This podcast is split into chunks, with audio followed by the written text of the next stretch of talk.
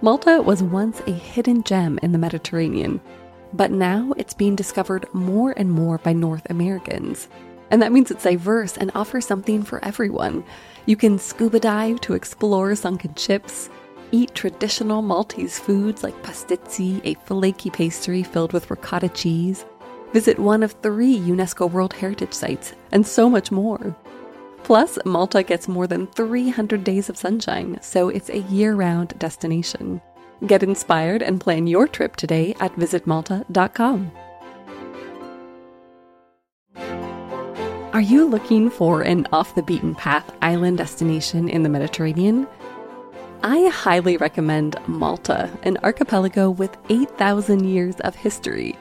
It's home to three UNESCO World Heritage Sites, including Valletta, Malta's capital. Malta also has the oldest freestanding stone architecture in the world, showcasing one of the British Empire's most formidable defense systems. If you travel for history, Malta has an impressive mix of domestic, religious, and military structures from the ancient, medieval, and early modern periods. It's also rich in culture. You'll find events and festivals all year round, plus beautiful beaches, a thriving nightlife, and a trendy gastronomical scene with seven Michelin starred restaurants. Plan your trip today at visitmalta.com.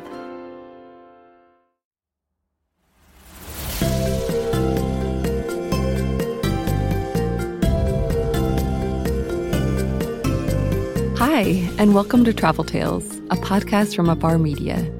I'm your host, Senior Editor Aislyn Greene. And for the past six years, I've had the pleasure of working with some of the most creative and interesting people in the world comedians, philosophers, novelists They've all shared their stories with Afar's readers about getting out into the world and just reveling in it. And now, each week on Travel Tales, we'll hear from some of our favorite contributors about a trip that changed their life. In this episode, we go back in time with Heather Greenwood Davis. Heather is a contributing writer at National Geographic, an award winning travel writer, and an on air personality based in Toronto, Canada. She's built a career on personal stories that often involve her two children, who frequently travel with Heather and her husband. Years ago, on her first big assignment as a young reporter, Heather followed a group of black teenagers to the West African nation of Ghana. She was so focused on their story, she missed her own opportunity to connect with the country on a deeper level. Let's listen as she shares this experience and her regret.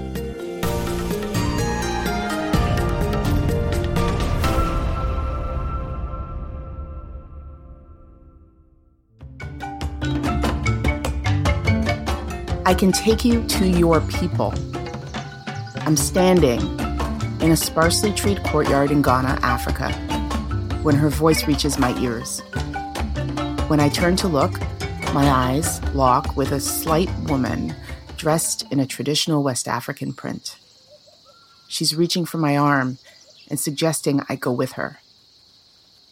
The moment is etched in my memory even though our meeting was almost 25 years ago, even though I can't remember the name of the village we were standing in or the precise timeline of my journey there, still, I can see her clearly and hear the English, thick with accent, she directed at me, imploring me to follow her into the potential of a lineage I know nothing about.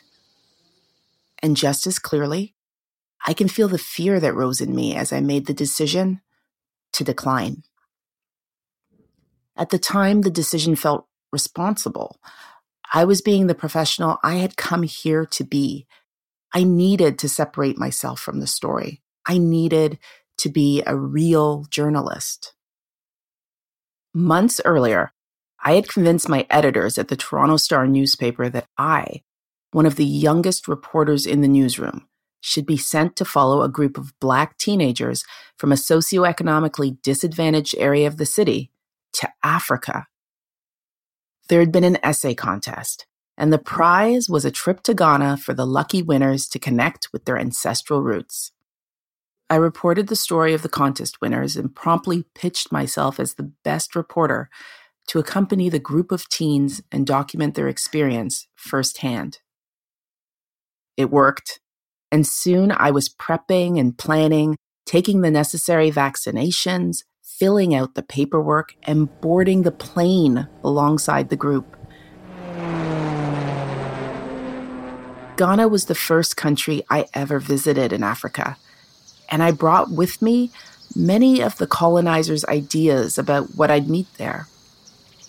But the wild animals and tribal dangers that peppered popular books and movies weren't a part of the Africa I found.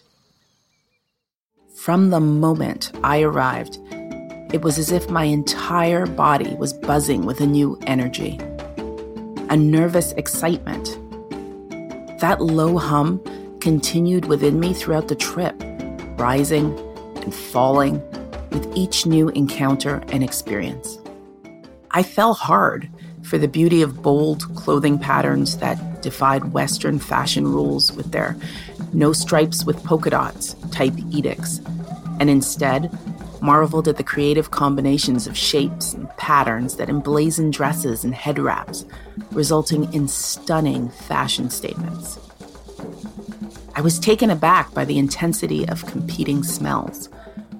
Wood burning in the distance, the funk that comes from a gathering of a lot of people in a small space without the benefit of anything stronger than an electric fan to stir the air the fragrant, smoky mix of incense rising out of windows and salt water blowing in from the shores. Even the way the dust settled between the gaps in my sandals, leaving me literally coated in the country each night, felt prophetic.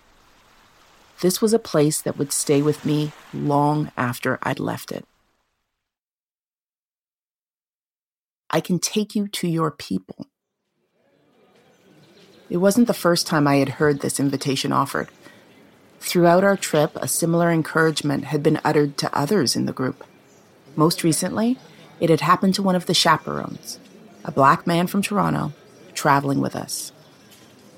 When the chaperone had explained that he didn't have time now to go to another village, that he had to stay with the group, they had insisted he only needed to turn the corner. Expecting nothing, he agreed and our group, as well as the onlooking locals, followed him for the few steps it took. Minutes later, there was a collective catching of breath. It was like he was looking in a mirror, an almost exact replica of himself in African form. I was 24 on that trip to Ghana, and yet somehow naive enough to think that I, as a Black woman, could come to the continent, to the very heart of the Atlantic slave trade, and not connect with the people here on a visceral level. From the moment I got on the plane, I felt the conflict between my personal experience and professional responsibility. I had been entrusted with a story that many of my older, more senior colleagues would have killed for. I had to prove that sending me was the right thing to do. I made notes dutifully in my spiral bound notebook, determined to record as many of the details of my time there as possible. And I was deep in that scribbling when the touch to my arm and the offer to embrace an unknown brought me spiraling back to the present.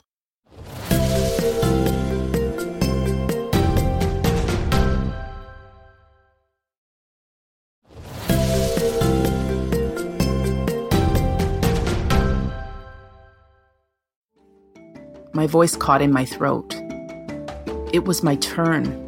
I too could take a hand and wander through a laneway and perhaps meet myself or some reasonable facsimile on the streets of this wondrous land. For a moment, I wondered at it. What if I went? Who would I meet? What adventure might unfold? But it only lasted a moment. I was shaking my head no long before the words came out of my mouth. I couldn't risk it. I was on my first international assignment, not some personal quest. The arm retracted, but the woman continued to stare at me for quite some time. It haunts me still.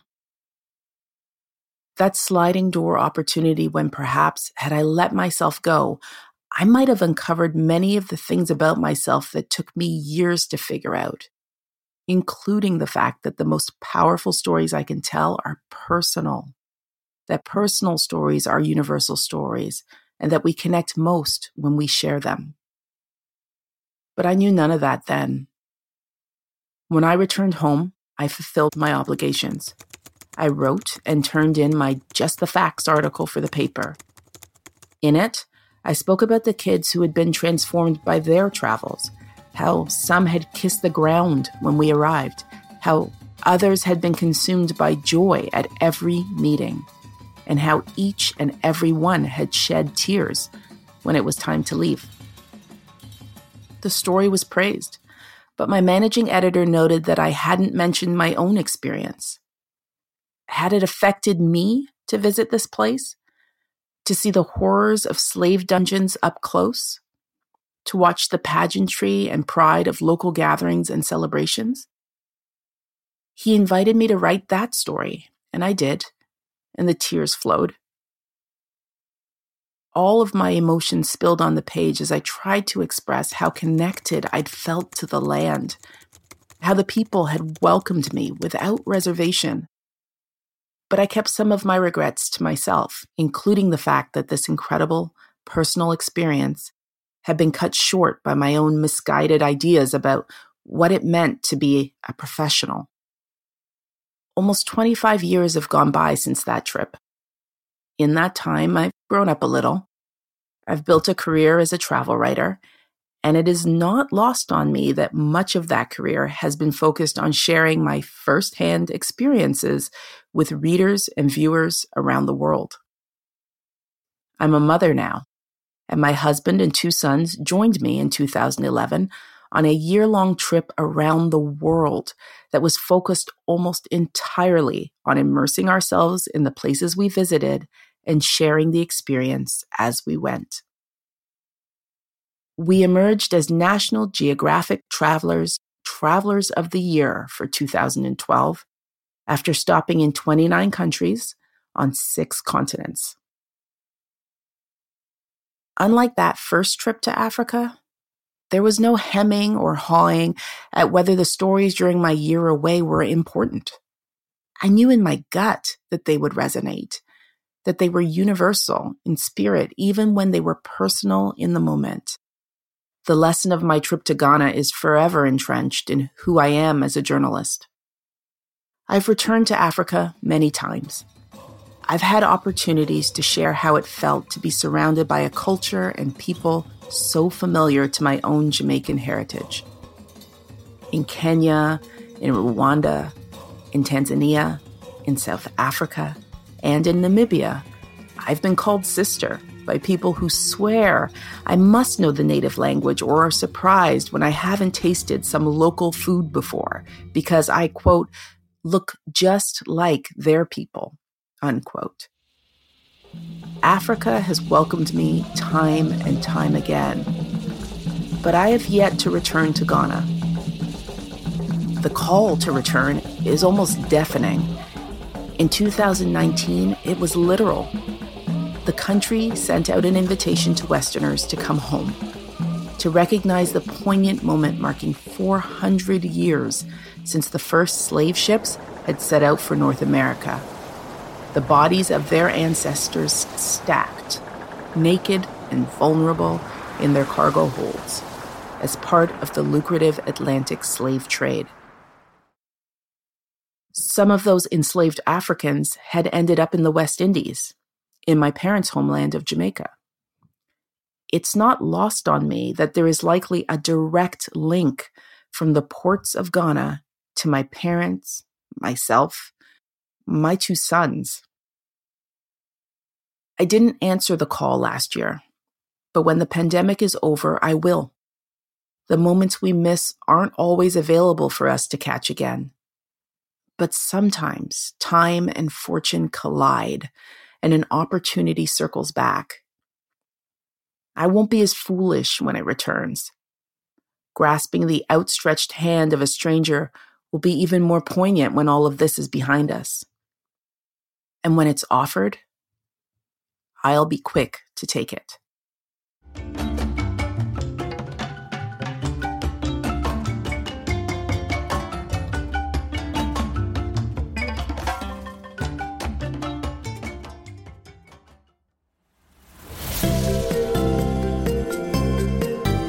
That was Heather Greenwood Davis. She's been enjoying all this time with her two kids, who will head off to university soon. It's the silver lining of the last year at home, she says. She's also hoping to reconnect with the group of teens and chaperones she traveled with back in 1997. I'd love to do a 25 year reunion in 2022, she says. If you want to see archival videos of the trip, check out our show notes. There, you'll also find a link to Heather's website, globetrottingmama.com. Ready for more travel stories? Visit us online at afar.com slash travel tales. And be sure to follow us on Instagram and Twitter. We're at Afar Media. If you enjoyed today's adventure, we hope you'll come back next week for more great stories. Subscribing makes this easy. You can find us on Apple Podcasts, Spotify, or your favorite podcast platform. And please be sure to rate and review us. It helps other travelers find the show. This has been Travel Tales a production of Afar Media and Boom Integrated. Our podcast was produced by Aislyn Greene, Adrian Glover, and Robin Lai. Post production was by John Marshall Media staff Jen Grossman and Clint Rhodes. Music composition by Alan Koresha. And a special thanks to Laura Redmond, Sarah Storm, and Irene Wang. I'm Aislyn Greene, your zoomed out, under traveled host. I can't wait to hit the road again. Until we all freely can, remember that travel begins the moment we walk out our front door. Everyone has a travel tale. What's yours?